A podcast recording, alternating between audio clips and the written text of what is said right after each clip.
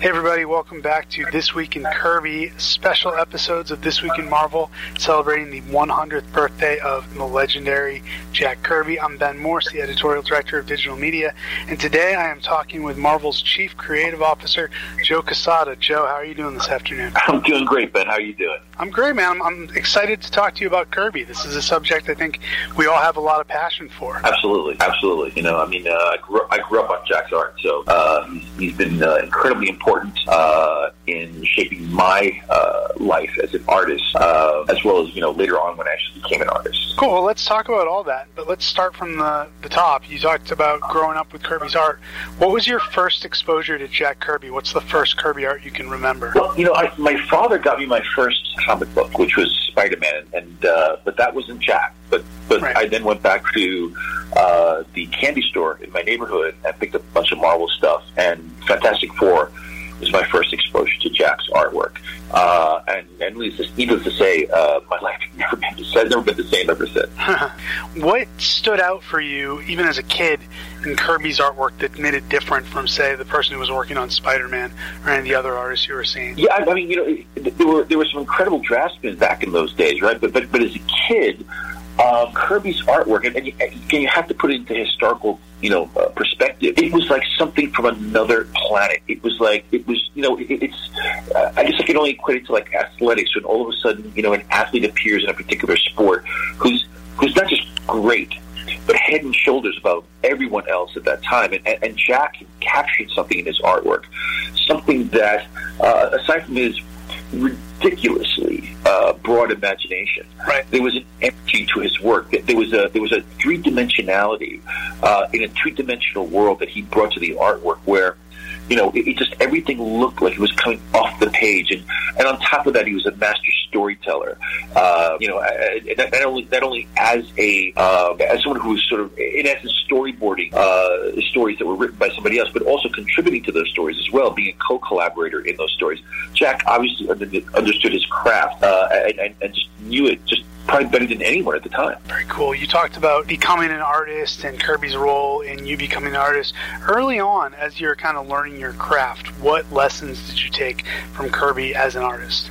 You know, while Jack's stuff is uh, without a doubt energetic, bombastic, uh, can be in your face, can can can be three dimensional. Uh, he knew when to pull back, and he knew when to pull forward. He understood. Uh, you know, I, I always say that when, when, when I when I draw a story or write a story, I always hear it as a piece of music first. Right there, there's ebbs and flows, and everything ending in a, in a, in a beautiful crescendo, and then wrapping it up nicely in a bow. And Jack understood all those things. And you know, it, it's it's it's you know I don't know how people remember Kirby stuff, but it, it, as we then went into the modern era of comics, and in particular uh, in the '90s and early 2000s, uh, artists became really enamored with uh, breaking the panel borders and and, and, and doing you know interesting styles of, of panel structure, tilted panels and things like that, in order to convey energy. Kirby hardly ever, ever, ever did any of that stuff. For the most part, he kept it very, very much in the grid. Uh, but even within the grid, he was able to use the the, the grid itself, the screen itself. Uh, as as a as a tool to make things look bigger, even when the panel was small. As you continued on and uh, became a professional artist, uh, what did you notice about your own work that may have reflected stuff you liked about Kirby's? Um, you know, I, I- I took a lot of of uh, I took a lot out of Jack's use of foreshortening, of uh, Jack's sort of you know in your face uh, style, but then as, as well you know pulling back at the right times. I, I, I did strive to do those things. I mean, I, obviously. I, I was nowhere near as successful as Jack was at that kind of pacing, or even you know many of my predecessors. Uh, but I but I learned a lot from looking at his stuff. And as a kid, when you're reading it, uh, you don't really quite understand what it is he's doing. You just know it's wonderful, and you know that there's no one out there that's drawing like Kirby. Uh, you can pick up any comic at that time, and there was only one guy drawing like that. And to this day, one guy that could still only draw like that. Where do you kind of draw the line between Kirby's influence on you as a fan and Kirby's influence on you as a professional, if that makes sense? Um, you know, to, to me, they're, they're both they're both one and the same. They really are. You know, I still marvel at his stuff. I still look at it, and I just it's inconceivable to me, uh, you know, uh, to, as to how this guy created not just that work, but the volume of work at the at the pace he did. Uh, it, it's it really is just unbelievable, and, and, and the incredible creativity. I mean, you know, day in day out, new characters, new costumes, new sets, new new ships, new weaponry, uh, and, and and the work was epic where it needed to be epic. It really, really was. Uh, I, I think you know, even though Jack paced things really, really well, his stuff. Uh, you know, I, again, I, I back back when I was coming up in comics, you know, certain artists were being described as quiet artists, and certain artists would be described as loud artists. And, okay. and, and by that, I don't mean I don't mean personally speaking. I, I mean their work, right? Their, their work if you look at it, it has an energy, it has sound. Uh, and, and Jack was, was Jack's work was always moving and always swirling and always was making some sort of a sound. And even if it was a whisper, it was a pretty loud whisper. Cool. What do you think are some of Kirby's most significant contributions to the foundation of the Marvel Universe? Man, where do you where do you start? Right. Where do you start?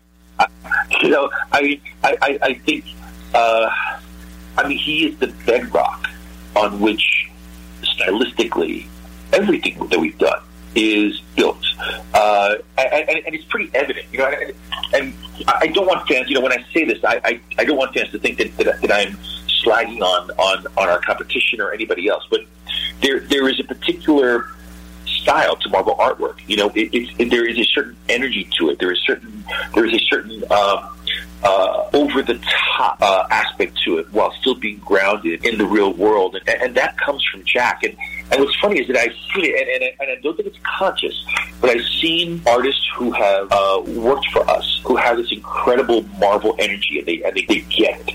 And then uh, if they go and they do work for someone else, the style, the, their dynamic style changes considerably, and, and maybe it's maybe it's the, the Marvel characters that bring that bring that brings it out in them because you know Kirby was so instrumental in so many of them, or maybe it's just knowing that you're you're kind of playing in the sandbox that where Jack created the visual style. You know, he, he I guess I guess the long, long, the short answer of this is that, that Jack created the style guide. Yeah, he created the style guide in which everything else is built. Right on. How do you think Jack's legacy is still being felt in today's Marvel comics, like the modern product we're putting out right now? What directly well, reflects back? You know, it, it's not just the Marvel product. I think Jack's work is now, it's always been reflected in our product, always been reflected in our, in our, in our comics, in our characters, even characters that are newly designed all have Kirby flair, right? Because they all live in the same world. Uh, so I think artists inherently just gravitate towards that. Uh, but I think, I think more importantly, Jack influence now is, is felt worldwide because uh, you see it in our movies, you see it in our TV shows, and I've often said, you know, it, it's taken it's, it's taken the world. Let's take just take the world of cinema for example. It's taken the world of cinema now since 1962 to today to actually catch up Jack Kirby's wild imagination. Uh, one of the reasons we couldn't do Marvel movies for the longest time was because they, they just they, you couldn't you couldn't translate the the, the, the, insanity, the, the, the beautiful, wonderful, imaginative spirit and visuals of Jack Kirby on the screen because there was just no way to do it. Now with computer animation and, and, and, and all of this stuff, uh, we finally caught up with Jack. It's only taken, what, you know, 50 some odd years to do it. Uh, and, and still some of the stuff is beyond our grasp. We're getting there, right? Uh, but, but really think about that. When you think about, you know, in 1962, 63, 64, Jack was drawing stuff that could never be conceived in real life hmm. on film until 50 years later. That's that's just mind blowing, you know. And even now, do it. You know, I, I, I know, you know, production artists and, and concept artists are sitting here struggling. How do you make it as cool as Jack? How do you make it as big as Jack? You know, can we make it big enough? Can we make it cool enough? So that to me is, and, and now by the way, you extrapolate that into other movies that aren't even Marvel movies, right? Uh, you, and you, you see it in fight sequences, you see it uh, in, in in vistas and in character designs all that stuff comes from Kirby. And all that stuff comes from those early days at Marvel when he was, you know, just drawing, man, and probably not even thinking for a second that this is what would be 50 years later. What characters and concepts do you feel are most closely tied to Kirby? Uh, you know, I, I think characters like the Black Panther, characters like the Fantastic Four, and Thor, obviously, are are so are incredibly closely related to Jack. Uh, but you know, there, there, there are many, many more that he was so involved with. And of course, probably the most recognizable Jack Kirby character ever is Captain America. Uh, what he and Joe Simon created was just a, just a you know, a work of art. And, and, and again, you know, just, just being translated everywhere, every aspect of Marvel, from, you know, the comics to, to video games to, to the movies, uh, you know, Cap is getting his due. So I, I, I would probably say, you know, Cap is is probably the, his signature piece, uh, but he's had so many. I mean, it's a it's a long list, dude. Yeah, absolutely, absolutely. And one final question for you: What is Jack Kirby's lasting legacy? Uh, you know, Jack Kirby's lasting legacy.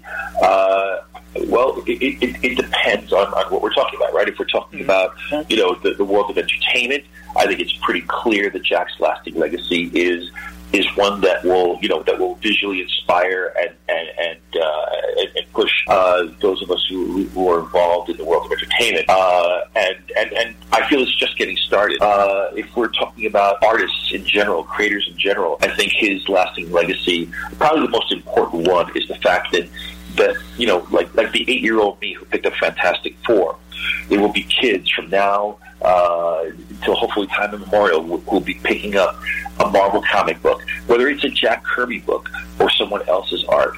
Um, you know, and we are, you know, as, as, far as I'm concerned, we're sort of all derived from Jack Kirby, mm-hmm. but those kids are going to be influenced by the work that Jack and the foundation that Jack laid down all those years ago. Right on. Cool, Joe. Thanks so much. Any, any final thoughts on Kirby that we didn't cover? Uh, you know, my, my only thought is that, you know, I was lucky enough to briefly meet Jack oh, cool. uh, at a San Diego con. I think that, I think his very, very last San Diego con, and I was I was just so nervous to meet him, and, and so so the best I could do was walk up to him and, and say hi and shake his hand, and, and I was I was just starting out as an artist, uh, and I was floored to actually meet the man. Uh, so it, it is a bit of regret on my side that I didn't have the chance to sort of really sit and talk to him. But then again, I also didn't know that I was going to you know be at Marvel for when I was and, sure. and uh, for the ride that I've had, but.